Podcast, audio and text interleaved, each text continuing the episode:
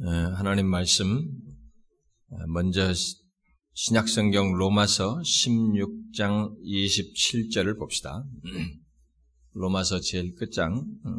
제가 가지고 있는 성경은 신약성경 263페이지, 신약성경 263페이지, 로마서 16장 27절, 그러니까 로마서의 끝절입니다. 로마서 16장 27절 다 같이 읽겠습니다. 시작. 지혜로우신 하나님께 예수 그리스도로 말미암아 영광이 세세 무궁토록 있을지어다. 아멘. 지혜로우신 하나님께라고 하는 말씀을 우리가 염두에 두고 우리가 앞에 로마서 11장을 넘어가 봅시다. 로마서 11장 33절 11장 33절 우리 다 같이 읽어보겠습니다. 시작. 깊도다 하나님의 지혜와 지식에 풍성하며 그의 판단은 헤아리지 못할 것이며 그의 길은 찾지 못할 것이로다. 여러분 한 군데만 더 읽어보겠습니다. 구약 성경입니다. 욥기 12장 욥기 12장 제가 가지고 있는 성경은 구약 성경 772페이지 구약 성경 772페이지 욥기 12장 13절 어, 한 절만 우리 같이 읽어봅시다. 12장 13절 읽어보겠습니다. 시작. 지혜와 권능이 하나님께 있고 계략과 명철도 그에게 속하였나니 우리가 이 아침 시간에 연속적으로 살피고 있는 것은 하나님을 아는 지식에 대한 것이죠. 어, 신론에 대한 것입니다. 지금 벌써 24번째 어, 시간인데, 어, 우리가 이제 지난 시간에 어, 가장 최근에 살폈던 것은 이제 하나님의 이 속성 중에서 하나님의 정신적 속성 또는 지성적 속성이라고 하는 것을 지금 살피고 있습니다. 하나님의 정신적인 속성은 세 가지로 이렇게 나누어서 설명할 수 있다, 아, 말할 수 있다고 했습니다. 뭐였죠? 세 가지가 뭐였습니까? 하나님의 지식, 음? 그래서 모든 것을 아시는 하나님, 그래서 전지하신 하나님을 하나님의 지식, 그 다음에는 하나님의 지혜, 그 다음에 하나는 세 번째는 하나님의 진실하심, 아, 이렇게 세 가지로 어, 묘사를 할 수 있다고 그랬습니다.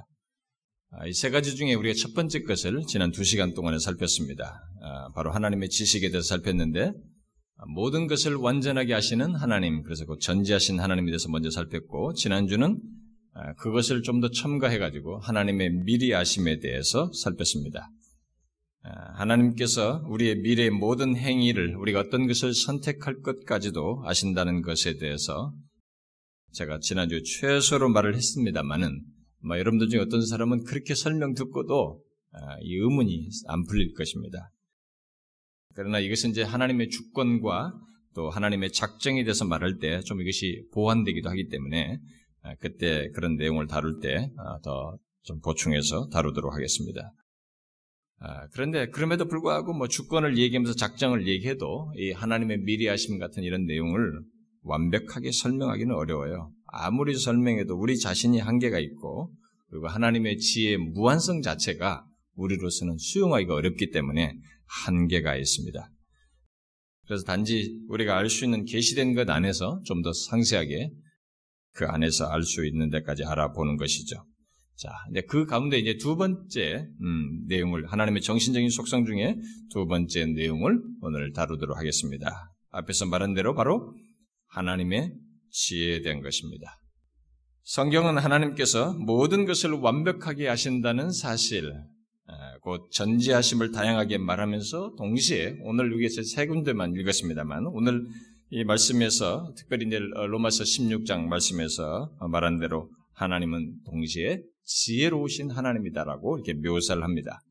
어, 웨스민스터 소요리 문답은 하나님의 지혜와 그의 지식을 구별하지 않고 하나님의 지혜에 묶어서 그것을 포함시켜서 말을 하고 있습니다. 그럼에도 불구하고 지혜와 지식이 각각 뜻하는 바가 있고 그에 상하여서 하나님의 지혜와 지식을 달리 설명하는 것이 성경에 있기 때문에 교회는 어, 그동안에 지나온 교회의 역사를 보게 되면 이런 것들을 보편적으로 이 둘을 구별을 하여서 어, 말을 해왔습니다.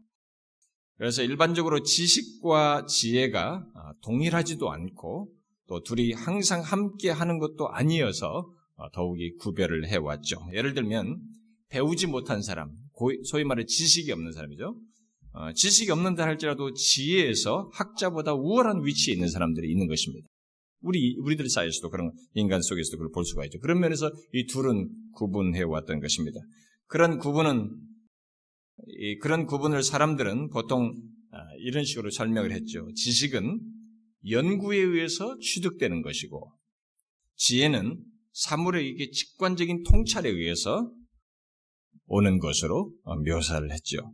또 지식은 이론적이지만 지혜는 실제적이어서 지식을 어떤 특별한 목적을 위해서 이용하고 사용하는 것으로 설명을 했습니다. 네, 이런 지혜의 특성이 사람 안에서는 불완전하게 나타나지만은 완전치 않죠. 불완전하지만은 하나님 안에서는 절대적으로 완전하게 이런 지혜가 나타난다는 것을 성경이 말하고 있죠. 자, 이같이 절대적으로 완전한 하나님의 지혜를 본 이제 사도 바울이 우리가 읽었던 로마서 11장 33절에서 탐복하여서 외친 것이죠. 깊도다 하나님의 지혜와 지식의 풍성함이여라고 한 것입니다. 아, 오늘 우리가 읽지 않았습니다만은 욥기 9장에 보면은 아, 하나님은 마음이 지혜로우시다라고 어, 또 묘사를 하고 있습니다. 우리가 읽었던 12장에서는 하나님의 지혜가 아, 지혜가 이 권능에 의해서 드러나게 되는 것을 시사하면서 지혜와 권능이 하나님께 있다라고 지혜와 권능을 맞물려 있는 것은 지혜를 구체적으로 실현하는 데 있어서 하나님의 권능이 드러나기 때문에 종종 같이 붙여서 얘기하죠. 자, 그러면 오늘 이런 성경에서 하나님의 지혜로 이렇게 말하는 내용에 대해서 좀 더 구체적으로 보면 정의를 해봅시다. 자, 지혜는 구체적으로 무엇을 말하는가라는 것입니다.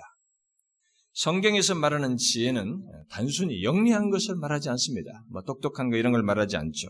아, 바빙크라는 사람은 지혜를 최선의 목적을 찾고 그 목적에 이르는 최선의 수단을 찾는 것이다라고 정의를 했어요.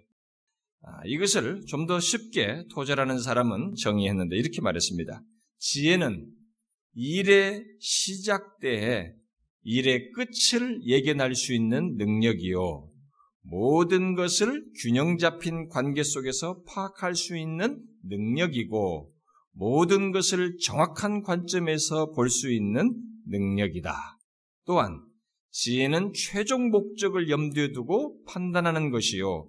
그 목적을 향해 한치의 오차도 없이 착실히 전진하는 것이다. 이렇게 말했습니다. 그러니까 이런 정의를 말하는 것은 성경에 근거한 것인데, 그러니까 지혜라고 하는 것은 항상 어떤 최선의 목적을 갖고 어, 그걸 알고 그 다음에 그 목적을 위해서 최선의 최상의 수단을 선택하는 것 이것을 지혜로 이런 식으로 규정을 했던 것입니다. 아, 이런 이것이 지혜라는 것을 알고 우리가 이해를 하기 시작하면 상당히 눈이 열립니다. 예, 하나님을 보는 데서도 그렇고 성경에서 지혜를 구하라는 것도 예, 바로 그런 맥락이 있다는 것을 우리가 볼 수 있습니다.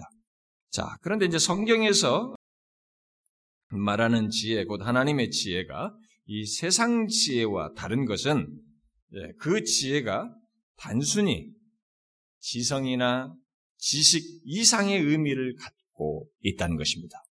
일반적으로 세상에서 말하는 지혜는 이런 정의한 것을 어떤 지성적인 차원에서 갖고 있지만 기독교에서 말하는 성경에서 말하는 지혜는 도덕적 의미가 숨겨 담겨져 있어요. 하나님이 말씀하시는 도덕 이 지혜는 이런 최선의 목적을 위해서 최상의 수단을 선택하는 이 과정에 도덕적인 속성을 항상 내포한다는 것입니다. 이 세상의 지혜는 이, 이 과정 속에 도덕적인 것이 결여돼요. 트릭이 들어가는 거죠. 응? 그러니까 하나님의 지혜는 이 도덕적인 속성을 가지고 있어서 교활함이나 간삼 같은 것이 없습니다. 그러나 이 세상의 지혜 속에는 그런 것이 있죠. 오히려 하나님은 고상하고 거룩하고 사랑과 순수함만 있는 것입니다. 하나님은 바로 그런 지혜로 항상 최선의 목표요, 최고의 목표, 목적을 위해서 최선의 수단을 선택하면서 그 지혜를 실현하시고 드러내시죠. 특히 하나님의 지혜는 그의 전능함과 결부되어 있어서 보통 사람의 지혜가 사람들은 아무리 그런 지혜 지금 말하는 지혜를 가지고 펼치려고 가지고 펼치려고 해도 뜻밖의 상황과 통제할 수 없는 환경에 처하게 되면 이것이 이 지혜가 좌절됩니다. 그러나 하나님은 전능하셔서 자신의 그런 지혜를 좌절하지 않습니다. 드러내죠. 네, 그런 면에서 근본적으로 어, 다르죠. 자, 이런 하나님의 지혜에 대해서 어떤 사람들은 오해하여서 어, 잘못 적용하는 경우가 있는데 그에 대해서 패크라는 사람은 다음과 같이 말했어요. 하나님의 지혜는 타락한 세상을 행복하게 지켜주거나 경건하지 않은 사람들을 안락하게 만들어준다고 약속하지 않으며 결코 그렇게 약속한 적이 없다. 심지어 그리스도인에게도 하나님은 아무런 고민 없는 삶을 약속하지 않으셨다. 오히려 그 반대이다. 하나님은 세상이 모든 사람에게 편안한 것이 되도록 만들어주기보다는 이 세상에서의 삶에 대해 다른 목적을 고려하신다. 그러고 나서 그 다른 목적이 뭔지를 이제 하나님의 목표와 관련해서 다음과 같이 덧붙입니다.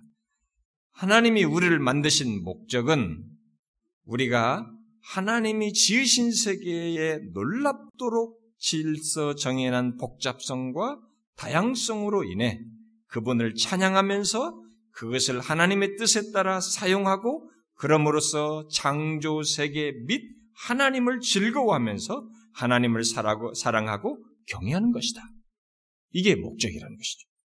하나님은 이런 목적을 이루도록 지혜를 나타내시지 그냥 우리를 안락하고 편안하게 해주려고. 그러니까 사람들이 이렇게 하나님의 지혜와 이 전능함이 결부되어 있는 것을 생각하고 하나님께서 이 지혜를 구하면서 은근히 자기 개인적 용도나 자신들의 원함을 이루어지는 차원에서만 자꾸 생각하는데 하나님의 지혜는 이런 목적을 이루는 그 목적을 이루는데 최상의 이 수단을 선택하시는 그런 지혜이다라고 한 것입니다. 그렇습니다. 하나님의 지혜는 결국 이 같은 목적을 위한 최상의 수단을 우리의 삶 속에 순간순간 선택하시면서 드러내십니다. 자, 그러면 그런 하나님의 지혜를 우리가 어디에서 구체적으로 볼 수 있을까? 옛날 청교도들을 위시해서 개혁주의 전통을 선 사람들, 뭐 특별히 바빙크나 아, 그런 사람들을 위해서도 또 최근에 이 복음주의 신학자들은 크게 세 네 가지로 이런 하나님의 지혜가 아, 나타난다 음, 볼수 있는 곳으로 세 네 가지로 요약해서 말합니다. 첫 번째는 창조 세계, 창조 세계에 나타나는 하나님의 지혜이고, 둘째는 우리를 구원하시는 하나님의 구속 계획, 특별히 예수 그리스도를 통한 구원 계획에서 이 하나님의 지혜를 볼 수 있다. 그리고 세 번째는 이방인과 유대인을 복음으로 하나가 되게 하시고 연합시키셔서 지금의 이런 교회가 존재케 하시는 데서 하나님의 지혜를 볼 수 있다. 그리고 마지막으로 하나 더 덧붙이면 우리 개인 개개인의 삶을 섭리하시는 데서 하나님의 놀라운 지혜를 볼 수 있다라고 말을 했습니다. 지금 말한 이 네 가지는 성경에서 하나님의 지혜가 나타나는 것을 핵심적으로 가장 중요하게 말하는 것들입니다. 성경은 그 각각의 내용에 대해서 많이 말하고 있기 때문에 각각 하나씩 그한 시간씩 설명을 해도 어, 모자랍니다. 그러나 우리가 지금 전체 흐름상 하나님의 지금 하나님에 대해서 한 주 한 주씩 살피고 있기 때문에 음, 이 시간에 그냥 그 전체를 한 번에 묶어서 어, 살펴보도록 하겠습니다. 특별히 청교도 나중에 책이 아마 번역돼서 나오겠습니다만은 스테판 차녹이 쓴데 보면은 이 각각에 대해서 아주 상세하게 다루었어요. 오늘날 사람들로서는 더 이상 생각할 수 없는 그런 깊은 내용들을 어, 그가 잘 설명을 했습니다. 자, 그러면 하나님의 지혜를 볼 수 있는 것들을 제가 하나씩 하나씩 또 설명을 해보도록 하겠습니다. 자, 첫 번째로 하나님의 지혜를 볼 수 있는 것 뭐라고 그랬어요? 창조 세계입니다. 아, 여러분은 창조 세계에 나타난 하나님의 지혜를 멈추어서 생각해 본 적이 있습니까? 예수를 믿어도 그냥 교리를 심지어 막 달달달 배워도 그 교리의 내용, 그 성경이 말해주는 진리를 실제 적용적으로 깊이 묵상해보지 못하는 경우가 있어요. 여러분 생각해 보았습니까? 이 창조 세계에 나타난 하나님의 지혜에 대해서 여러분들이 멈춰서 생각해 보았어요? 우리가 태어났을 때 이미 모든 것이 존재하기 때문에, 존재해 있었기 때문에, 우리는 이 모두가 존재하게 된 첫, 이런 것이 착 드러나게 된 존재하게 한 그 지혜를 우리는 볼 수 없었지만 일단 존재하는 것을 보는 것만으로도 우리는 하나님 창조세계에 나타나는 하나님의 지혜가 도대체 얼마나 엄청난 것인지를 어느 정도 알 수 있습니다. 존재하는 피조물의 모든 것들을 있게 한 하나님의 이 지혜를 좀 더 우리가 한번 상세히 생각해 보면 형용하기 어렵습니다.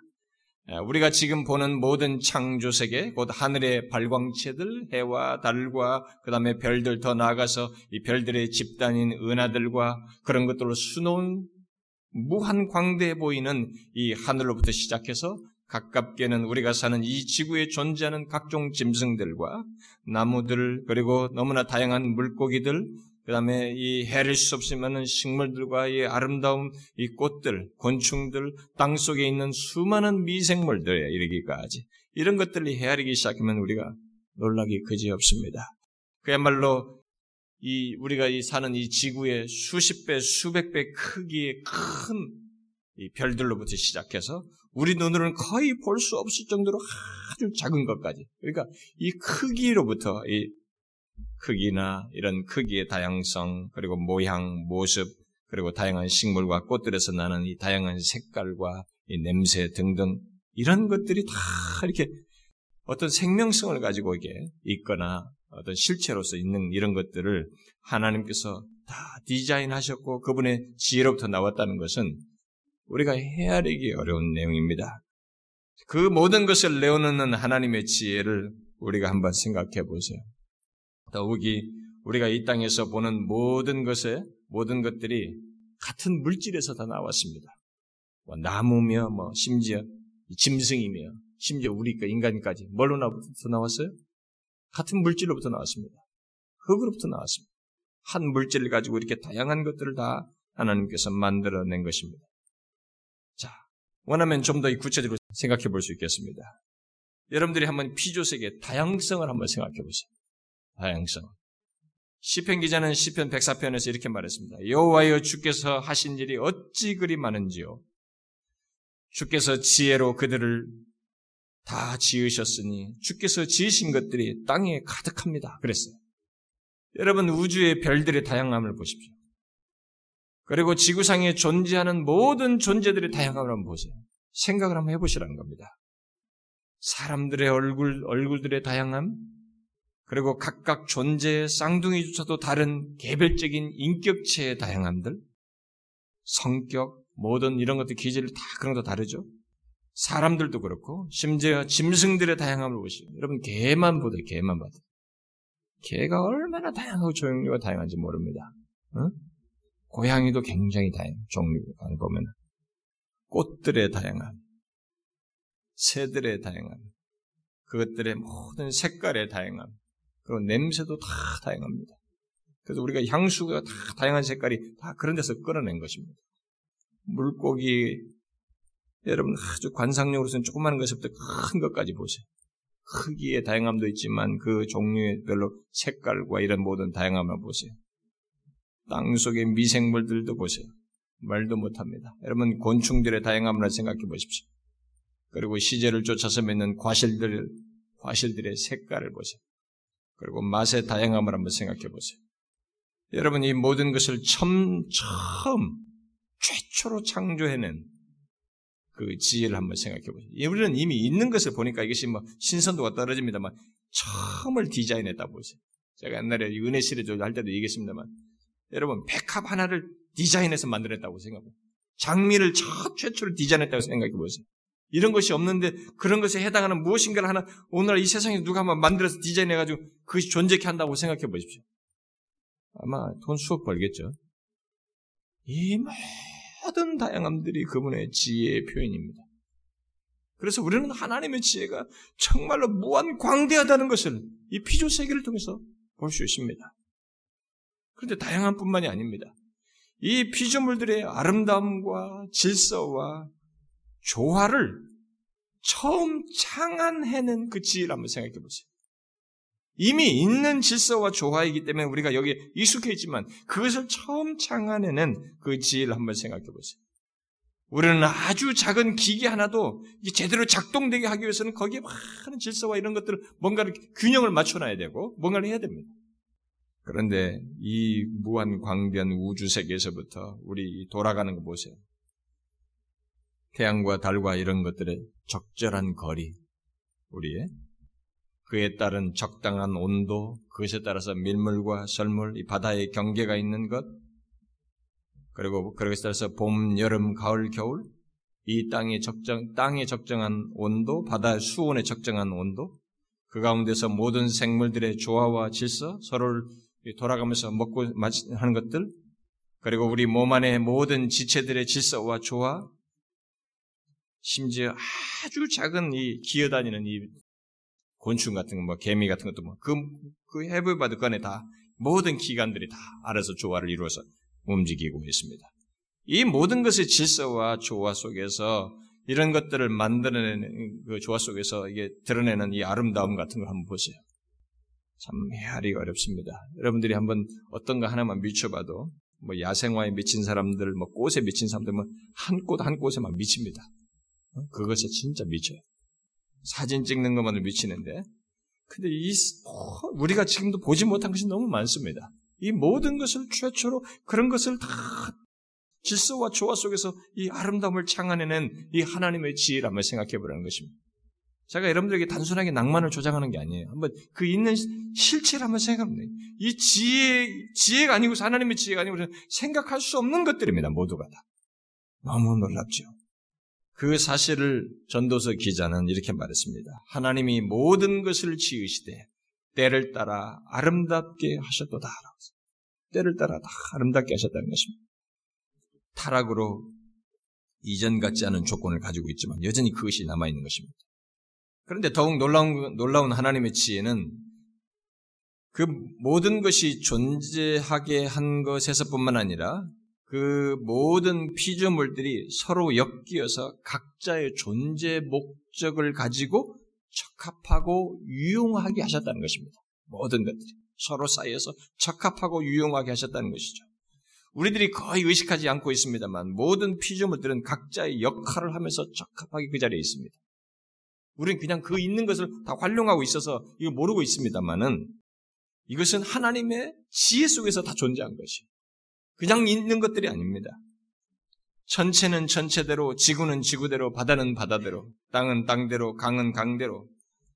그것이 있어서 하루에 다 적합한 것입니다. 강이 있어서 주변에 모든 것들이, 식물들이 생길 수 있고, 나무와 풀과 동식물들과 땅 속에 있는 온갖 심지어 금속들까지도 다 그런 것입니다.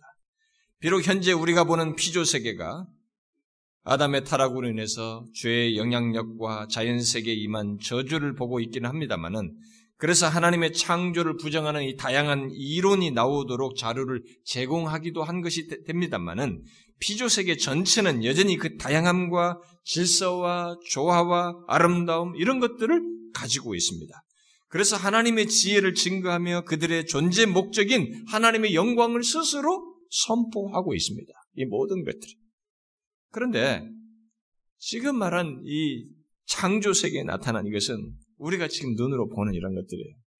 그런데 더욱 놀라운 지혜는 두 번째입니다. 뭐예요? 제가 두 번째로 말한 게 뭡니까? 바로 하나님이 오시는 것. 거룩하신 하나님이 바로 하나님의 아들이 이 땅에 육신을 입고 오심으로써 타락한 세상, 죄범한 우리를 구원하기 위한 계획 속에 나타내신 하나님의 지혜입니다.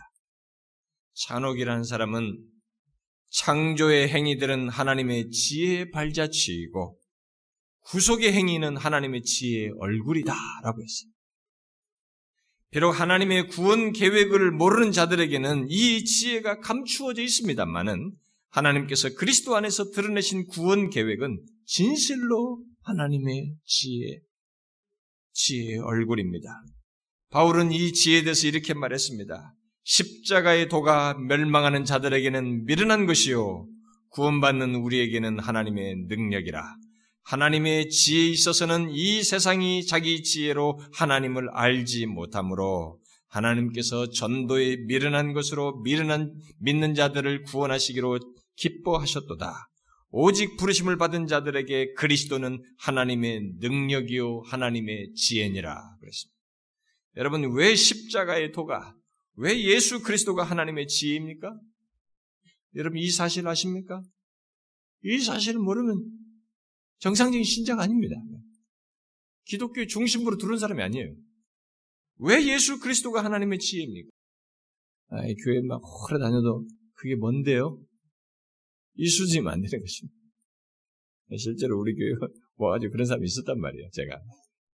거룩하신 하나님, 죄에 대해서 심판하셔야 하는 공의로우신 하나님과 죄인으로서 하나님께 가까이 할 수 없고 오히려 심판받아야 할 인간 사이에 풀 수 없는 난제를 예수 그리스도를 통해서 해결하시는 하나님의 지혜가 거기에 나타났기 때문에 이것을 하나님의 지혜라 얘기하는 거죠. 다시 말해서 죄 없으신 하나님의 아들 예수 그리스도께서 십자가에서 우리의 죄를 지시고 죄에 대한 모든 형벌을 받으심으로써 하나님의 거룩하심, 그분의 공의를 만족시키면서 동시에 죄인인 우리로 하여금 하나님 아버지 거룩하신 하나님께 나아갈 수 있도록 하나님과 화목하게 하는 이 놀라운 지혜를 하나님께서 나타내셨기 때문에 그 지혜의 현시가 바로 예수 그리스도이기 때문에 예수 그리스도를 두고 하나님의 지혜이다라고 말하는 것입니다. 무슨 말인지 아시겠습니까? 여러분은 이 하나님의 지혜에 대해서 깊이 생각해 보았습니까? 아, 그냥 그리스도의 십자가가 있고, 그래서 내가 구원받았다. 뭐 이렇게 생각합니까?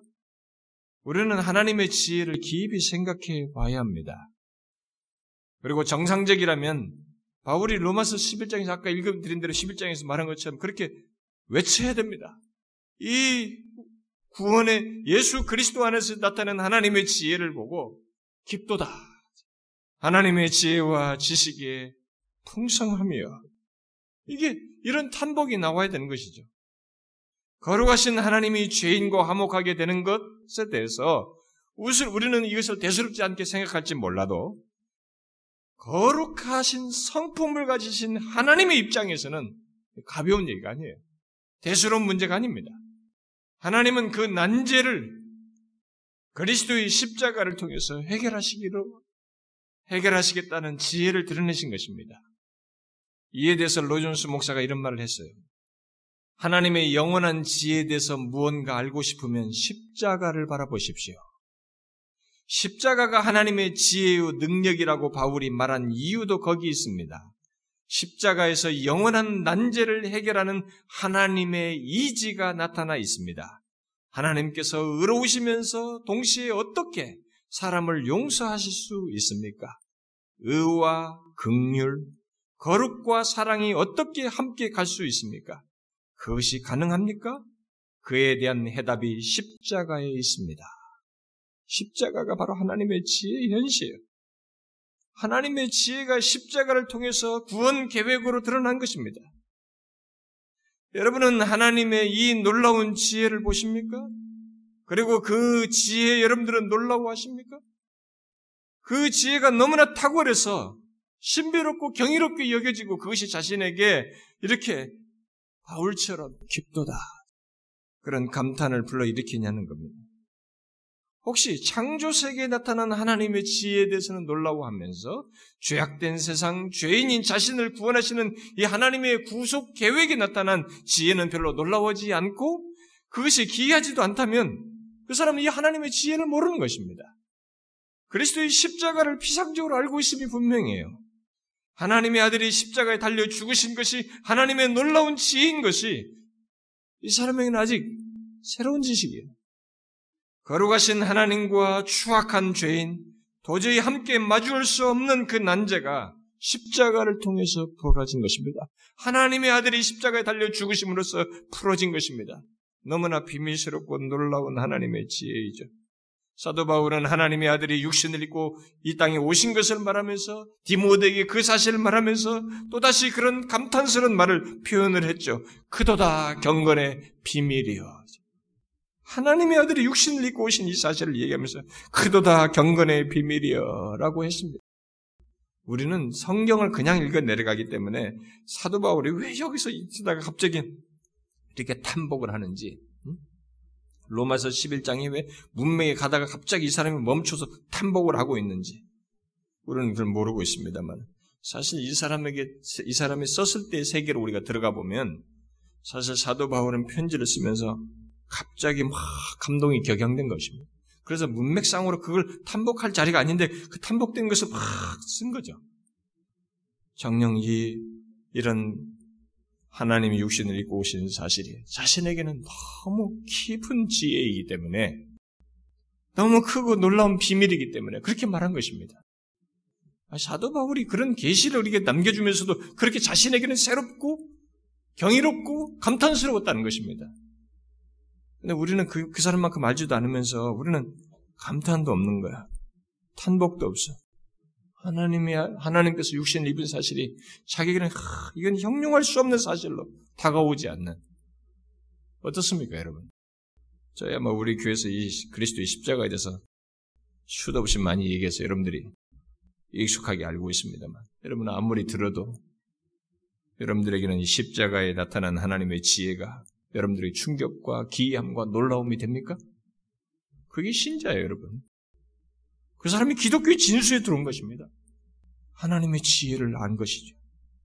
저는 여러분 모두가 죄를 알지도 못하신 하나님의 아들 예수 그리스도께서 죄가 되셨다는 것과 거룩하신 하나님께서 죄를 심판하시면서 동시에 죄인을 구원하시는 그 하나님의 지혜의 놀라움, 십자가에 나타난 하나님의 지혜의 놀라움을 알고 바울처럼 탐복할 수 있기를 바래요. 그래서 어느 때든지 예수 그리스도께서 이 땅에 육신을 입고 하나님의 거룩함을 만족하면서 우리의 죄를 사신 것을 생각하면 나 같은 자를 구원하신 것을 생각하면 또다시 여러분도 사도 바울처럼 탐복할 수 있고 감격할 수 있길 바래요. 그게 정상적인 신자인 것입니다. 그게 두 번째 놀라운 하나님의 지혜입니다. 세 번째는 뭡니까? 어디에서 하나님의 또 지혜를 볼 수 있습니까? 그것은 도저히 함께 할 수 없을 것 같았던 유대인과 이방인의 연합이요. 그 가운데서 교회가 세워진 것입니다. 바울은 그 사실을 에베소서 3장에서 이렇게 말했습니다. 이는 이방인들이 복음으로 말미암아 그리스도 예수 안에서 함께 상속자가 되고 함께 지체가 되고 함께 약속에 참여한 바가 됨이라 그랬습니다. 그것을 뒤에 또 이어서는 이렇게 말했습니다. 이 사실을 두고 영원부터 만물을 창조하신 하나님 속에 감추어졌던 비밀이라고 묘사를 했습니다. 천하에 드러나게 하신 것이죠. 그런 비밀을 천하에 드러나게 하신 것, 곧 그리스도 안에서 유대인이든 이방인이든 그야말로 다양한 많은 사람들이 하나로 연합하게 되는 이 비밀이 드러나게 됐다고 말을 한 것입니다. 그러고 나서 더 뒤에 또 덧붙이죠. 이 땅의 다양한 문화와 그런 인종과 인종의 다양한 사람들이 민족과 그런 사람들이 그리스도의 몸의 지체가 되게 하신 것, 곧 교회라는 것을 통해서 사람들을 한 몸으로 묶으신 것을 두고 이렇게 바울이 뒤에서 말했습니다. 교회로 말미암아 하늘에 있는 통치자들과 권세자들에게 하나님의 각종 지혜를 알게 하셨으니 그랬어요. 예수 그리스도께서 십자가에 둘, 죽으시기 전에 유대인들은 이방인들을 개 취급했습니다. 도저히 둘이 하나 될 수 없을 것 같았어요. 그런 상태에서 하늘의 통치자들과 권세자들도 알지 못한 하나님의 지혜가 예수 그리스도께서 십자가에 죽으신 것 안에서 유대인과 이방인들, 곧 모든 민족, 모든 인종들을 교회의 구성원으로 묶어서 한 몸 되게 하시는 이 놀라운 역사가 실제로 이루어졌어요. 그리스도의 죽으심 안에서 그것이 실현됐습니다. 바로 이 세상의 모든 사람들이 장벽 없이 그리스도의 몸 안으로 들어오게 되는 지혜를 예수 그리스도의 죽음 안에서 교회를 세우심으로써 나타내셨습니다. 에베소서 3장은 그 하나님의 지혜를 하늘의 권세들도 놀랄 사실로 묘사를 하고 있습니다. 우리야 그저 복음 듣고 그리스도의 몸 된 교회 구성원이 된 정도로 생각하고 있습니다만은 여러분 이 땅에 수많은 사람들이 교회 안에 들어옴으로써 그리스도의 몸의 구성원이 되게 하신 것은 굉장한 지혜예요. 그것을 드러내시고 이루시는 이것은 인간 스스로 해낼 수 없는 것을 하나님께서 지혜로 행하신 것입니다. 이루신 거예요. 우리는 지금 그 하나님의 지혜를 다양한 민족과 문화와 언어 배경을 가진 자들이 그리스도 안에서 하나 된 것 안에서 보고 있는 것입니다. 분명히 문화와 언어와 민족과 인종 간의 수많은 장벽이 있고 도저히 섞일 수 없을 것 같은 편견과 이념 등이 있음에도 불구하고 또 한 민족 안에서도 사람마다 기질 다르고 생각 다르고 성격 다르고 성장 배경 다르고 지식 수준 다 다름에도 불구하고 그리스도 안에서 하나 되는 일이 온 세계에 계속되어서 있어 왔고 그리스도의 몸을 이루는 것을 지금 우리에까지 볼 수 있는 이 상황이 있게 됐습니다. 저와 여러분에게까지 있어요. 한 민족 안에서 교회 안에서 우리가 한 몸으로서 구성되어 있습니다. 이게 어떻게 가능합니까? 우리가 얼마나 우리 안에만 봐도 우리도 얼마나 우리만 해도 다행해요. 이게 어떻게 가능합니까? 하나님의 지혜. 여러분은 이 지혜를 보십니까? 이 지혜 탁월함과 경이 경이로움을 보느냐는 것입니다. 사람들이 이 교회를 이 땅에서 이렇게 온 민족이 들어오는 이 교회를 세우신 것에 대해서 이 하나님의 지혜에 대해서 거의 생각지 않습니다. 아마 예배소설을 깊이 강의하면서 그 말씀을 들은 사람들은 조금 알 정도에 지날 거예요. 여러분 이것은 하나님의 놀라운 지혜입니다. 나중에 이 지혜의 완전한 모습을 우리가 완성될 데서 보게 되겠죠. 그런데 여기에 한 가지 더 덧붙여서 말해야 할 하나님의 지혜가 있습니다. 그것은 바로 그 교회 안에 들어오게 된 사람들 개개인의 삶 가운데 나타난 하나님의 섭리적인 지혜입니다. 저와 여러분, 아니 각 나라와 방언과 족속들 가운데 사는 수많은 사람들이 어떻게 예수 그리스도를 믿게 되었는지, 그리스도의 그의 그래서 그리스도의 몸된 교회 안에 한 지체가 됐는지를 여러분 한번 생각해 보세요. 수많은 사람들이 있습니다. 다양한 사람들이 있는데 이들이 어떻게 해서 그리스도의 몸의 한 지체가 됐는지 그것이 어떻게 가능하게 됐는지 여러분 이게 헤아리기 어려운 지혜예요. 우리는 이것을 더 피부적으로 잘 느낄 수 있습니다. 다른 사람들 둘째치고 우리 자신을 한번 생각해 보면 됩니다. 여러분과 제가 이 자리에 있기까지 지난 삶의 예정을 한번 보십시오. 도저히 예수 믿을 것 같지 않았던 나의 삶 가운데 섭리하셔서 예수 그리스도를 믿는 데까지 이르게 하시고 거기서 멈추지 않고 계속 성화되도록 삶 가운데 성화되도록 삶 가운데서 다양한 환경과 현실을 허락하시는 이 하나님의 섭리 보세요. 지, 그분의 지혜로 그것이 다 가능한 것입니다. 그것이 없이는 현재와 같은 여러분들의 조건이 우리가 허락되지 않나요? 악한 본성을 가진 우리 안에서 선을 이루시는 하나님, 악한 본성을 따라 악하게 살다가 그, 그런 열매를 맺고 마칠 우리들 안에서 구원으로 이끄시는 하나님의 그런 놀라운 지혜를 한번 생각해 보라는 거죠. 내 안에서 선을 이루고 하나님이 기뻐하시는 것을 이루고 아들의 형상을 담는 그런 놀라운 거룩한 것들이 우리 안에서 드러나는 것. 이게 다 뭡니까? 하나님의 지혜에 따른 섭리 속에서 있는 것입니다. 그래서 바울은 로마서 8장에서 이렇게 말했습니다. 우리가 알거니와 하나님을 사랑하는 자, 곧 그의 뜻대로 부르심을 입은 자들에게는 모든 것이 협력하여 선을 이루느니라. 그는 분명히 보았습니다. 하나님께서 우리의 삶에서 일어나는 모든 일 속에서 지혜롭게 역사하심으로써 우리의 구원을 이루고 아들의 형상을 담도록 하시는 것을 보았어요. 여러분 예수 그리스도를 믿어 그리스도의 몸의 한 지체가 되었습니까? 여러분들이 예수 그리스도를 믿는 신자가 되었습니까? 여러분이 이렇게 예수를 믿게 되는 믿게 된 이 과정에서부터 아니 그 이전의 삶의 배경에서부터 예수 믿기까지의 과정 그리고 회개하고 예수 그리스도를 주로 믿게 된 과정 또 예수 그리스도를 믿고 난 이후에 이후에 하나님의 말씀으로 여러분들의 모난 그런 모든 성향과 성격과 이런 본성들을 성화시키기 위해서 허락된 삶의 배경과 인생 여정들을 여러분들이 한번 쭉 훑어보세요. 그 모든 것이 어떻게 가능해서 있게 됐겠습니까? 하나님의 지혜. 여러분과 제 개인의 삶에 일어나는 이 모든 것이 하나님의 지혜 속에서 현재의 이 상황이 있기까지 지혜 나타남 속에서 있게 된 것입니다. 청년 사울이 바울이라 바울이 되는 과정과 그 이후의 삶의 과정을 한번 생각해 보십시오. 사도 바울이 어떻게 그렇게 됐어요? 너무 놀랍지 않습니까? 어떻게 그렇게 됐습니까? 그 배경에 하나님의 지혜가 있었습니다.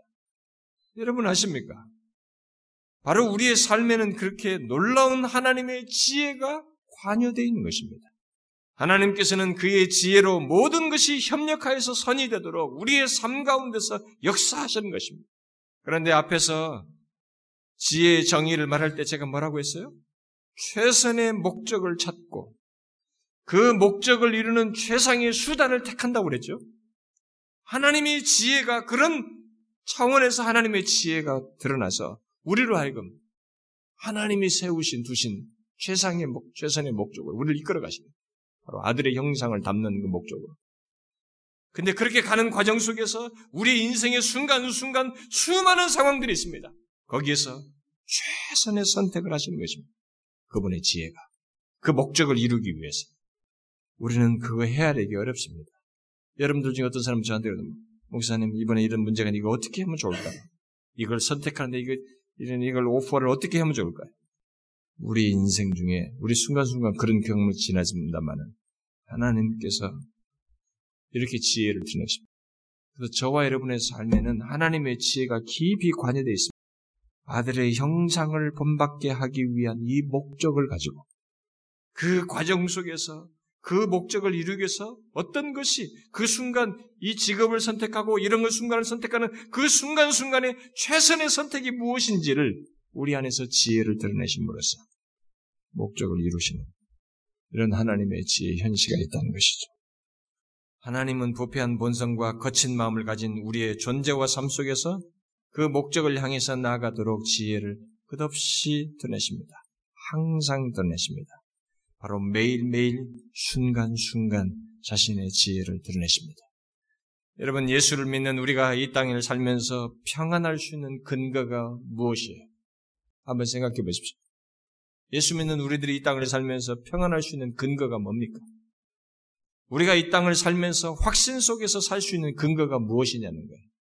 바로 하나님의 아들 예수 그리스도의 죽으심 안에서 우리를 구원하셨다는 사실과 함께 하나님의 지혜가 우리의 삶 속에서 매일같이 항상 나타나고 있다는 사실 아닙니까?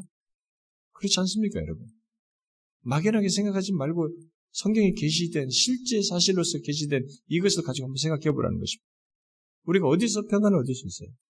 어디서 우리가 확신을 가지고 무엇에 확신을 가지고 살 수 있습니까? 바울은 하나님께서 자기 몸에 육체의 가시를 제하지 않으시고 남겨두신 두시기로 한 것이 다 하나님의 지혜에 따른 것임을 알게 되었을 때 오히려 그의 약함을 자랑했습니다. 그러니까 육체의 가시를 가지고도 확신 속에서 살 수 있었다는 것입니다. 여러분은 이 하나님의 지혜를 의식합니까? 그리고 실감하면서 살고 있습니까? 우리의 전 삶은 아니 매일매일 순간순간이 하나님의 지혜가 드러나고 있습니다. 하나님의 지혜 없이 우리의 삶은 돌아가지 않습니다. 신자의 모든 삶은 하나님의 지혜와 깊이 관여되어 있습니다. 그야말로 단 한순간도 하나님의 지혜와 무관한 삶이 우리에겐 없다는 것입니다. 이것을 알고 있습니까?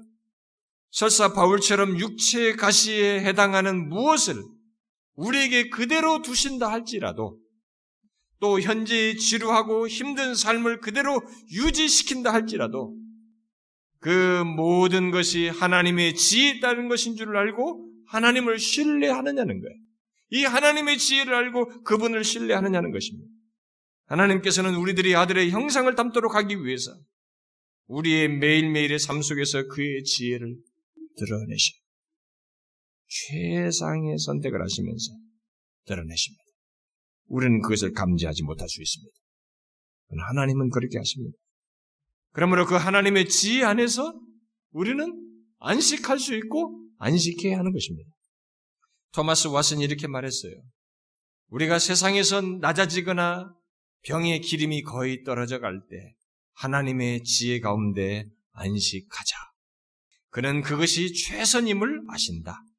그것은 우리의 교만과 방탕을 교정하기 위함인 것이다. 하나님은 우리가 만일 재산을 잃어버리지 않았더라면 영혼을 잃어버렸을 것을 아셨다. 하나님은 재물이 우리에게 올무가 되리라는 것을 아셨다. 당신은 하나님이 영적 올무를 미연에 방지해 주셨다고 고민하는가? 하나님은 당신의 믿음을 부욕해 하길 원하신다. 우리의 현세적인 부족은 영적인 측면에서 보상될 것이다. 하나님은 우리에게 그의 사랑을 더 많이 허락하실 것이다. 비록 우리의 신분은 미약할지 몰라도 하나님은 우리를 믿음으로 강하게 하실 것이다. 오 하나님의 지혜를 믿고 안식하자. 그분은 우리에게 가장 좋은 부분을 나누어 주길 원하신다. 라고 했습니다. 여러분, 우리의 삶 가운데 그렇게 지혜를 드러내신 하나님을 신뢰하십시오. 우리는 그래야 됩니다. 그의 지혜는 완벽하고 무한합니다. 가장 믿을 만한 것이죠. 하나님의 지혜를 믿고 사는 자는 안식과 평안을 얻을 수 있습니다. 그 지혜 하나님이 자신에게 평강의 하나님이 되신다는 것을 경험하게 된다는 것입니다. 그런데 하나님은 우리들이 자신의 지혜 안에서 안식하도록 하는 것에서 멈추지 않고 우리에게 선물까지 주십니다. 바로 지혜의 은사를, 지혜의 선물을 주십니다. 바로 우리를 통해서 이루시고자 하는 목적을 위해서 최상의 수단을 선택하는데 우리 자신들이 거기에 관여하도록 개입하도록 우리들이 거기서 지혜를 발휘해서 그렇게 나아가도록 지혜를 심지어 우리에게 선물로 주십니다. 어떻게 지혜를 주십니까? 성경에 우리에게 하나님께서 지혜를 주시는 두 길은 두 길이에요. 하나는 이미 주신 계시, 자신의 지혜를 드러낸 이 계시를 통해서이고 또 다른 하나는 기도에 대한 응답으로 우리에게 지혜를 주십니다. 여러분 하나님의 말씀은 지혜 하나님께서 자신의 지혜를 드러내신 것입니다. 그래서 시편 기자는 여호와의 증거는 확실하여 우둔한 자를 지혜롭게 한다라고 그랬습니다. 또 시편 119편에 주의 계명이 나를 원수보다 지혜롭게 하나이다라고 그랬습니다. 또 골로새서 3장에서 그리스도의 말씀이 너희 속에 풍성히 거하여 모든 지혜로라고 말했습니다. 그러므로 지혜 하나님이 자신의 지혜를 계시한 하나님의 말씀을 보고 들을 때 우리가 지혜로워집니다. 여러분들이 예수를 몰랐었습니다만은 여기에 예수를 믿기 시작하여서 하나님의 말씀을 여러분들이 알게 될 때 여러분들은 지혜를 소유하게 되는 것입니다. 뭐예요? 궁극적이고 영원히 살 영원하신 하나님이 인도하시고자 하는 그 목적으로 여러분들이 삶을 이렇게 결정해서 나가는데 그 지혜를 여러분들이 이 말씀을 통해서 알게 되어서 자연스럽게 행해요. 예수 믿지, 믿, 기 전과 완전히 다른 그런 지혜로움을 드러내는 것이죠. 그래서 그 목적을 위해서 최상의 수단을 여러분들이 선택하는 지혜를 여러분도 발휘하게 된 것이죠. 그리고 그 지혜가 모자랄 때 하나님은 우리에게 구하라고 말했습니다. 구할 때 주신다고 그랬죠. 야고보서 1장에서 너희 중에 누구든지 지혜가 부족하거든 모든 사람에게 후히 주시고 꾸짖지 아니하시는 하나님께 구하라 그리하면 주시리라 그랬습니다. 그리고 바울은 실제로 그 지혜를 구하였습니다. 골로새 1장에서 이렇게 기도했죠. 구하노니 너희로 하여금 모든 신령한 지혜와 총명의 하나님의 뜻을 아는 것을 채우게 하시고라고 그랬습니다. 이렇게 지혜 하나님은 그의 백성들 또한 지혜를 가지고 살기를 원하십니다. 바로 그 지혜를 가지고 하나님처럼 선을 이루고 거룩한 그 목적을 향해서 나아가고 바른 선택을 하고 최상의 선택을 하면서 나아가도록 그래서 아들의 형상을 담도록 우리에게 거기에 지혜를 줘서 참여케 하십니다. 그러므로 지혜로우신 하나님 안에서 안식하며 그 지혜를 얻어서 이 땅을 사는 것은 하나님의 백성의 놀라운 특권입니다. 그냥 교회 다니면서 예수 믿고 잘 됐다 무슨 복 받는 거 그 정도가 아니에요. 우리를 지성적 속성을 가지신 하나님의 특성을 우리가 10분 발휘해서 그걸 가지고 살도록 하고자 하는 것이 하나님의 의도예요. 그래서 자신의 지혜 안에서 안식할 뿐만 아니라 그 지혜를 주어서 하나님과 동행하도록 지혜로우신 하나님과 동행하도록 이끄시는 것이 하나님의 의도인 것입니다. 이 세상은 감각과 본능에 의해서 살지 않고 이 세상을 우리가 그런 식으로 살지 않고 또 세상 풍속을 쫓아 살지 않고 지혜 하나님 안에서 그의 지혜를 얻어서 우리도 거룩한 목적을 위해서 최상의 수단을 선택하여 살도록 하시기 위해서 하나님께서 지혜 하나님께서 지혜를 우리에게 은사로 주시길 원하십니다. 그래서 구하라는 것이 모자라면 구하라는 것입니다. 그런 말씀을 아, 지금 요즘 판단하기 어려운데 빨리 구해가지고 돈 잘 버는 쪽으로 이렇게 뭐 잘 되는 쪽으로 이런 쪽으로 끝없이 그런 말씀을 적용하면 안 됩니다. 이것은 궁극적으로 나아가고자 하는 우리를 근본적으로 잘되게 하시는 하나님께서 이끌고자 하시는 그 궁극적인 목적을 제대로 잘 이루도록 하기 위한 과정 속에서 최상의 선택을 하도록 돕는 지혜를 말하는 것입니다. 우리는 이런 사실을 알고 지혜의 하나님, 하나님의 지혜가 우리 삶에 깊이 관여된 것을 알고 그 지혜 하나님을 신뢰할 뿐만 아니라 그 지혜 하나님과 동행하기 위해서 단순히 이 세상에 잘 먹고 잘 살기 위해서가 아니라 지혜로운 하나님과 동행하는 것이 우리에게 최상이니까 신자에게서 가장 복된 것이니까 궁극적으로 가장 안전한 것이기 때문에 그 하나님과 동행하기 위해서 지혜를 구하라는 것입니다.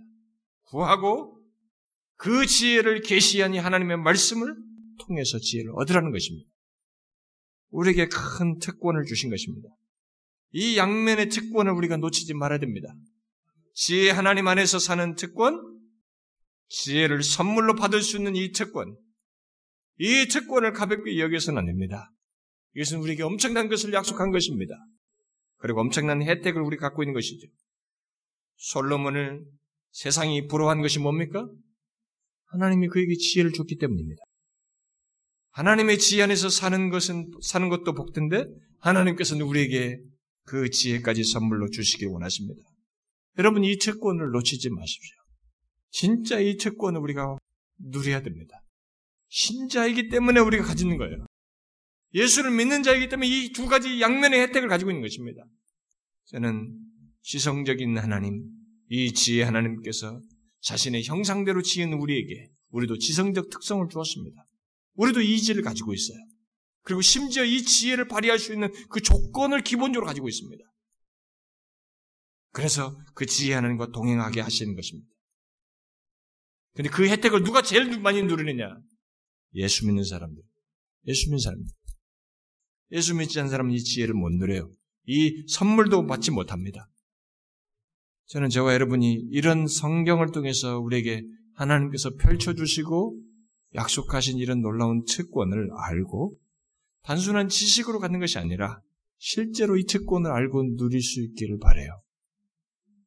여러분 모두가 그 특권을 누리는 성도 되길 바랍니다. 기도하겠습니다. 하나님 아버지, 우리가 생각지 않고 살아가는 하나님의 속성, 우리의 삶의 모든 것을 아시며 단순히 아시는 것에서 멈추지 아니하시고 지혜를 드러내셔서 우리를 향한 목적을 두시고 그 목적으로 나아가기 위해서 그 목적을 위해서 순간순간 우리의 삶의 최상의 수단들을 택하셔서 우리의 환경 속에 허락하시고 삶을 주도하시며 이끌어 주시는 하나님. 그래서 우리의 전 삶이 하나님의 지혜와 깊이 관여된 삶이라는 것을 알게 하시니 감사합니다. 주여 정녕 우리가 어떤 상황에 있든지 설사 바울처럼 육체의 가시에 해당하는 무엇을 가지고 있다 할지라도 하나님의 지혜 안에서 안식하며 확신하며 평안을 갖는 우리들 되게 하여 주옵소서. 그 하나님을 신뢰하며 끝까지 인내하며 살아가는 저희들 되게 하여 주옵소서. 그뿐만 아니라 지혜 하나님과 동행하기 위해서 지혜를 구하고 지혜의 말씀을 항상 가까이 하는 우리 모두가 되게 하여 주옵소서. 간절히 구하고 우리 주 예수 그리스도의 이름으로 기도하옵나이다. 아멘.